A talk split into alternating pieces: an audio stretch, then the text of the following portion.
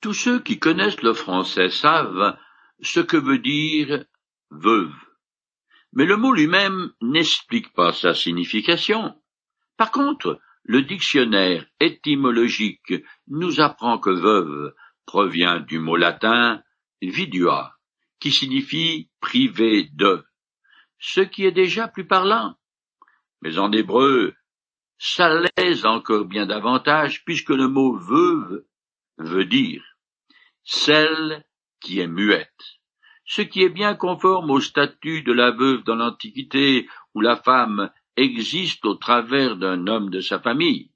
D'abord son père, puis son mari. Mais une fois celui-ci décédé, son épouse perd sa voix et donc devient muette. Si elle a des fils, ils prendront soin de leur mère.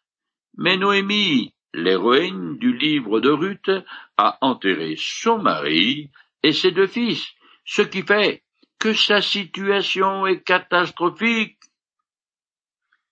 Celle de sa belle-fille n'est pas mirobolante non plus, car elle aussi est veuve. Certes, elle est jeune et jolie, mais elle porte une grosse tache, car elle est du pays de Moab. Cependant, le tableau n'est pas aussi noir que je l'ai peint, parce que la loi de Moïse exige la protection des faibles et des démunis, comme la veuve et l'orphelin. Après avoir dressé le tableau des deux veuves, l'auteur a introduit Bose, parent de Noémie, et un propriétaire terrien au grand cœur. Après avoir également fêté la fin d'une moisson abondante, Bose est allé se coucher à l'extrémité d'un tas de gerbes. Arrive alors Ruth qui, sur le conseil de sa belle-mère Noémie, vient se coucher à ses pieds afin de réclamer l'application de la loi du Lévira, un mécanisme qui permet à un homme, parent d'une veuve, de la sortir de l'ornière dans laquelle la mort de son mari l'a placée, en rachetant ses biens et en l'épousant. Il fait nuit noire et l'air s'est rafraîchi. Bose a un frisson, il sursaute. Le texte dit Il se pencha en avant et s'aperçut qu'une femme était couchée à ses pieds. Qui es-tu? Je suis Ruth, ta servante. Veille me prendre sous ta protection, car, en tant que proche parent, tu es responsable de moi. Je lis la suite dans le chapitre 3 du livre de Ruth. Que l'Éternel te bénisse, ma fille, lui dit-il. Ce que tu viens de faire est une preuve d'amour envers ta belle-mère, encore plus grande que ce que tu as déjà fait. En effet, tu aurais pu courir auprès des jeunes hommes, qu'ils soient pauvres ou riches. Le souci de Ruth d'obtenir la protection de Bose par le mariage, ainsi qu'une descendance, est directement en rapport avec son affection pour sa belle-mère Noémie, car elle aussi sera au bénéfice de la nouvelle situation. Une fois encore, Bose prononce une bénédiction sur Ruth à cause de sa bonté. En effet, la jeune femme aurait pu s'intéresser à un jeune moissonneur, et, au fil du temps, sa belle silhouette aurait compensé son statut d'étrangère. Mais, dans les champs, où on rigole et se lit facilement. Ruth a gardé une attitude humble et réservée, ce qui n'a pas échappé à l'attention de Bose. Par loyauté envers sa belle-mère, son premier mari, et la famille d'Elimelech, Ruth choisit un homme bien plus âgé qu'elle. Je continue le texte. Maintenant, ma fille, ne t'inquiète pas. Je ferai pour toi tout ce que tu demandes car tous les gens de l'endroit savent que tu es une femme de valeur. Il est vrai que j'ai envers toi la responsabilité d'un proche parent, mais il existe un parent plus direct que moi. Ruth est probablement intimidée par cet homme important. Alors Bose la rassure par des paroles apaisantes et en promettant qu'il va s'occuper de cette affaire sans plus tarder. On dirait qu'il a anticipé cette requête de Ruth et en a déjà examiné les ramifications. Légalement, Bose est tenu d'exposer le cas à cet homme, parent plus direct que lui, avant d'agir pour son propre compte. On peut être sûr que Noémie connaît cet autre parent, mais pour des raisons qu'on ignore. Elle a décidé qu'il est préférable pour Ruth d'épouser Boaz. L'auteur met ici un parallèle. Ruth, une femme de valeur, et Boaz, de qui il a déjà dit. Noémie avait un parent du côté de son mari, un homme riche et de valeur. Le mot hébreu traduit par valeur est utilisé pour décrire ces deux personnages. En outre, cette remarque admirative de Bose montre qu'il n'a pas l'intention d'épouser Ruth uniquement par devoir, mais qu'il l'apprécie en tant que personne, car à ses yeux, elle est de caractère noble et jouit par ailleurs d'une excellente réputation dans Bethléem. Cependant, il y a une complication, car quelqu'un du village a priorité sur lui. Néanmoins, il promet qu'il va faire le nécessaire pour que Ruth puisse se marier à l'intérieur euh, du clan de son premier mari, car il est bien décidé à assurer son avenir et celui de Noémie. Cela veut dire que si le parent proche refuse d'épouser Ruth, Boaz le fera. Je continue.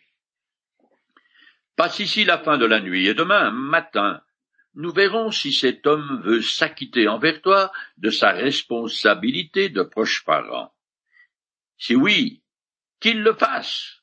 S'il refuse, je te promets, aussi vrai que l'Éternel est vivant, que je m'en acquitterai envers toi. En attendant, reste couché jusqu'au matin. Décidément, ce beau est vraiment sympathique. Déjà, il respecte la priorité du parent proche, encore, qui n'a pas probablement d'autre choix. D'autre part, il ne veut renvoyer Ruth chez elle en pleine nuit, parce qu'elle courrait le risque de se trouver nez à nez avec un prédateur, homme ou bête. Il y a en particulier à cette époque beaucoup de bêtes sauvages en Palestine. Bose permet donc à Ruth de rester sur place et sous sa protection jusqu'au petit matin. Troisièmement, il s'engage par sermon à se mettre à l'œuvre sans tarder et régler cette affaire au plus vite, c'est-à-dire qu'il va faire en sorte que ses veuves soient préservées de la pauvreté et qu'elles aient une descendance, ce qui est de la plus haute importance en Israël. Je continue. Elle, Ruth, resta couchée à ses pieds jusqu'au matin. Puis elle se leva au petit jour avant que l'on puisse se reconnaître. Car Bose avait dit, il ne faut pas que l'on sache qu'une femme est venue sur l'air. Avant qu'elle parte, il lui dit, Donne la cape que tu portes. Tiens la bien. Elle la tint ainsi, et il versa vingt-cinq litres d'orge et l'aida à les charger sur elle, puis il rentra à la ville. Avant que les routes et les champs ne grouillent de monde, Ruth rentre chez elle et en douce dés, sans se faire remarquer. En effet, et bien que rien d'immoral ne se soit passé, ce n'est pas la peine de provoquer des commérages nuisibles dans Bethléem. Mais avant de partir, Bose lui donne environ quelques vingt kilos d'orge. Ce don est une façon de remercier Ruth d'être venue pour le demander en mariage, en quelque sorte. Ça fait un peu bizarre à dire, mais c'est ça. Il verse les céréales dans sa cape, qui est un grand morceau d'étoffe qui enveloppe toute la personne. Elle est faite en tissu grossier, mais très solide, et sert d'habit, de couverture, de porte-tout et à d'autres usages encore. Ruth a probablement placé un coin de cape sur sa tête et s'est mise en route au petit jour. La lumière naissante suffisait pour la guider tout en la dérobant au regard indiscret. On peut s'imaginer sans difficulté qu'elle doit être gaie et rayonnante, alors qu'elle rentre de pas vif, impatiente de tout raconter à Néhémie. Je continue jusqu'à la fin du chapitre 3. Quand elle arriva chez sa belle-mère, celle-ci lui demanda euh, Comment les choses se sont passées, ma fille? Alors Ruth lui raconta tout ce que cet homme avait fait pour elle. Elle ajouta Il m'a même donné ses vingt-cinq livres d'orge, car il m'a dit Tu ne retourneras pas les mains vides auprès de ta belle-mère. Naomi lui dit Maintenant, ma fille, reste là jusqu'à ce que tu saches comment les choses tourneront car cet homme ne se donnera aucun répit avant d'avoir réglé cette affaire aujourd'hui. Noémie semble suffisamment connaître Bose pour savoir qu'il va s'occuper activement de cette affaire et garantir l'avenir de Ruth d'une manière ou d'une autre. Mais elle n'est pas obligée non plus, puisque c'est à elle qu'il a donné cet orge. Ce don est une façon d'aider sa parente, mais aussi de lui exprimer sa reconnaissance pour l'avoir choisi lui, plutôt que l'autre parent, pour qu'il exerce le droit de rachat sur Ruth. Le dénouement est attendu comme pour un drame en suspens. Mais à partir de maintenant, Noémie peut dormir sur ses deux oreilles. Cet homme puissant et riche va assurer l'avenir et subvenir aux besoins des deux veuves et même aller au-delà, puisqu'il est prêt à leur assurer une descendance en se remariant avec Ruth. De cette façon, que ce soit par lui ou par le parent le plus proche, les deux veuves sont tirées d'affaire. D'une part, elles vont sortir de la misère, et d'autre part, la possibilité de donner une descendance à Noémie et à Elimelech est bien réelle et ainsi son nom ne s'éteindra pas.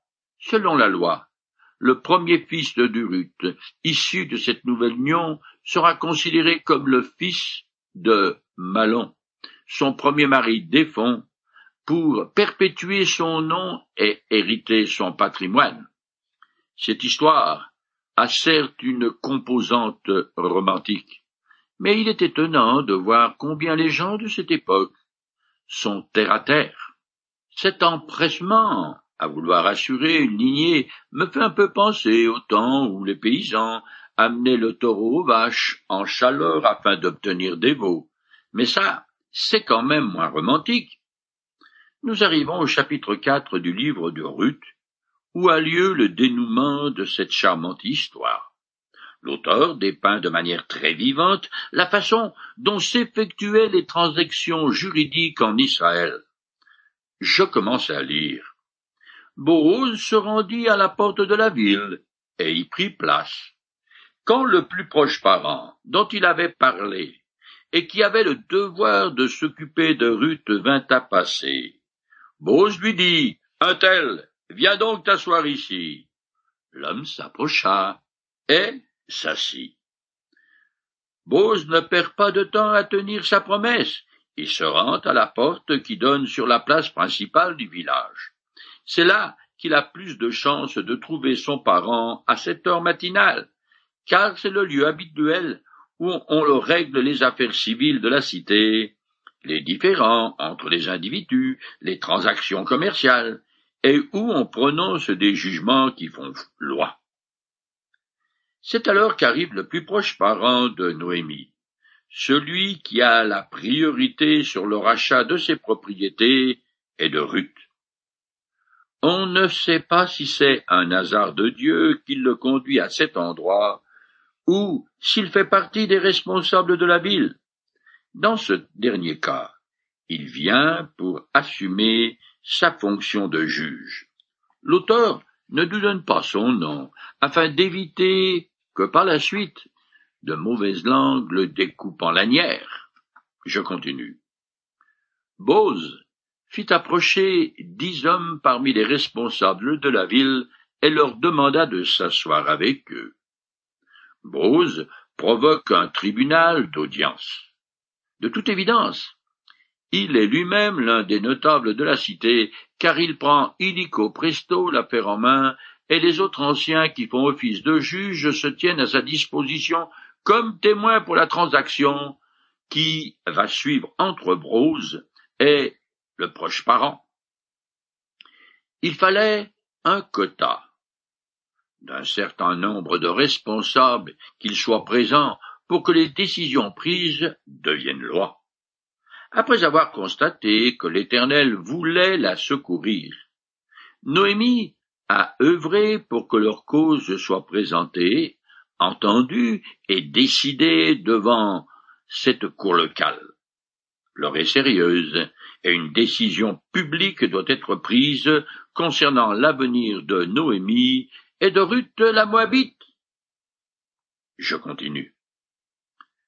Lorsqu'il se fut installé, il s'adressa ainsi aux plus proches parents. Noémie, qui est revenue du pays de Moab, met en vente le champ d'Elimelech notre parent. Boaz a soigneusement préparé sa stratégie. Il présente pas à pas la situation aux anciens du village. La plupart des terres appartenant au mari de Noémie ont déjà été vendues avant leur départ pour le pays de Moab. Le plus proche parent a non seulement le droit, mais la priorité pour acheter le champ que Noémie vient de mettre en vente au nom de ses fils. Comme je l'ai déjà dit, c'est le devoir du plus proche parent d'acheter afin que le patrimoine familial d'Elimelech reste dans la famille. Je continue. J'ai pensé t'en informer et te proposer de la racheter par devant les habitants de la ville et les responsables de mon peuple ici présent. Si tu veux exercer ton droit de rachat, fais-le. Sinon, déclare-le-moi, que je le sache, car je viens en premier lieu pour disposer du droit de rachat. Et je viens directement après toi. L'homme lui répondit, Oui, je veux le racheter. Ce proche parent est fin prêt à racheter ce champ. Il trouve certainement que cette terre constitue une bonne affaire car, d'une part, elle va lui permettre d'augmenter son influence dans le village et d'autre part, c'est un ajout non négligeable à son propre patrimoine familial, du moins jusqu'au prochain jubilé, quand tous les compteurs seront remis à zéro, c'est-à-dire quand chaque famille retrouve ses propriétés ancestrales. Je continue. Boaz poursuivit si tu acquiers le champ de la main de Noémie, tu prendras pour femme Ruth la Moabite, la veuve du défunt, pour donner au défunt une descendance qui héritera de son patrimoine. Le parent proche sort son carnet de chèques quand Bose reprend la parole. Ah oui, dit-il, j'avais presque oublié un petit détail. Noémie ne vend cette terre qu'à la condition expresse que tu prennes Ruth comme épouse. C'est que ça change tout, parce que si un fils naît de cette union, le champ lui reviendra, et donc les propres fils du parent proche n'en hériteront pas. De plus, il aura une autre famille à entretenir, et les enfants de Ruth, dont il sera le père, auront eux aussi droit à une partie de son patrimoine. Tous les regards des notables pointent en direction du proche parent qui vient de prendre un grand coup de massue derrière les oreilles. Il ne s'attendait pas vraiment à ça. Je continue. Dans ces conditions, dit le plus proche parent, je ne peux pas racheter pour mon compte, car je ferai tort à mon propre patrimoine. Reprends donc à ton compte mon droit de rachat, car je ne puis en profiter moi-même. Adieu, veaux, vaches et cochons, se dit le parent proche. Je viens de perdre cette belle propriété, mais son prix est vraiment trop élevé. Il semble que l'objectif de cet homme est d'abord de faire du fric et d'augmenter ainsi son patrimoine. Faire du social, c'est pas son truc. Alors, il ne trouve pas son compte dans cette offre de Noémie. Prendre Ruth, une Moabite, pour femme, va corrompre son sang, dégrader sa postérité, écorner l'héritage de ses actuels descendants, car il est évident qu'il est déjà marié et qu'il a des fils. Le proche parent n'est pas prêt à ouvrir son cœur ni son porte-monnaie. Ce refus raisonné souligne encore davantage la générosité de Bose et sa loyauté envers elle, car il est prêt à faire son devoir en assurant le rôle de rédempteur, en venant au secours des deux veuves et en assurant une lignée à Émimelech, son proche parent décédé. Ce personnage sympathique préfigure Jésus-Christ parce qu'il se présente comme le sauveur de ces femmes complètement démunies. Il est prêt à tous les sacrifices pour garantir leur bien-être et s'est occupé, tambour battant, de toutes les démarches administratives de l'époque afin d'assurer leur rachat. Les deux veuves peuvent pleinement se reposer sur Bose, car il est digne de confiance. C'est d'ailleurs ce que Noémie avait fait remarquer à sa belle-fille quand elle lui a dit Sois tranquille, ma fille, jusqu'à ce que tu saches comment finira la chose, car cet homme ne se donnera point de repos qu'il n'ait terminé cette affaire aujourd'hui. Je continue le texte. Autrefois en Israël, lorsqu'on procédait à un rachat ou à un échange de biens, la coutume voulait que l'un des contractants ôte sa sandale et la donne à l'autre pour valider la transaction. Ainsi, l'homme qui avait le droit de rachat dit à Bose, acquiert le champ, et il retira sa sandale. Les anciens ont entendu le plus proche parent céder à Bose son droit de rachat. Mais la cérémonie de la sandale doit valider la transaction. Celle-ci était confirmée, non pas en signant un morceau de papier comme aujourd'hui, mais par un geste symbolique saisissant dans les autres, saisissant dont les autres témoins se souviendront. Ainsi, conférer un droit ou une propriété à quelqu'un était conclu par le vendeur en donnant sa sandale à l'acheteur parce que dans les pays orientaux. Elle représente la propriété. La loi de Moïse donne d'ailleurs le protocole à suivre quand un frère refuse d'épouser sa belle-sœur dans le cadre du devoir du lévira. Je lis le passage. Si cet homme n'a pas envie d'épouser sa belle-sœur, elle se rendra à la porte de la ville vers les responsables et leur dira Mon beau-frère refuse de perpétuer le nom de son frère en Israël. Il ne veut pas remplir son devoir de beau-frère. Alors les responsables de la ville le convoqueront et lui parleront. S'il persiste dans son refus d'épouser sa belle-sœur, celle-ci s'approchera de lui en présence des responsables, elle lui ôtera sa sandale et lui crachera au visage, puis elle déclarera à haute voix Voilà comment doit être traité l'homme qui ne veut pas constituer une famille pour son frère. Dès lors, on surnommera la famille de cet homme en Israël la famille du déchaussé. Si Noémie avait encore été en âge d'avoir des enfants, elle se serait elle-même rendue à la porte où siègent les notables et aurait suivi le protocole que prescrit la loi du Lévira. Comme celle-ci est particulièrement déshonorante, L'auteur du livre de Ruth ne donne pas le nom de ce déchaussé, ni son degré de parenté. Cependant, tout laisse supposer qu'il est le beau-frère de Noémie, et donc l'oncle de Ruth. La discrétion du texte épargne à cet homme et à ses descendants de porter une tare à perpétuité. Pour la petite histoire, il faut savoir que les découvertes archéologiques qui s'appellent les tablettes de Nouzi et qui sont des documents acadiens du milieu du deuxième millénaire avant Jésus-Christ font état de coutumes semblables du Lévira. Ici donc, après avoir donné sa sandale à Bose. Ce parent proche, sans nom, est maintenant déchaussé. il tombe dans les oubliés de l'histoire et on n'entend plus jamais parler de lui dans les textes sacrés. Il en sera tout autre s'il avait accepté d'assumer sa responsabilité de proche parent de Noémie, puisque Ruth fait partie des ancêtres de Jésus-Christ, mais comme il a choisi son propre intérêt, il disparaît à tout jamais. Les Écritures reconnaissent et proclament haut et fort la fidélité de ceux qui placent leur confiance en l'Éternel et qui désirent la gloire de son nom avant l'avancement de leur petite personne et la multiplication de leurs avantages matériels.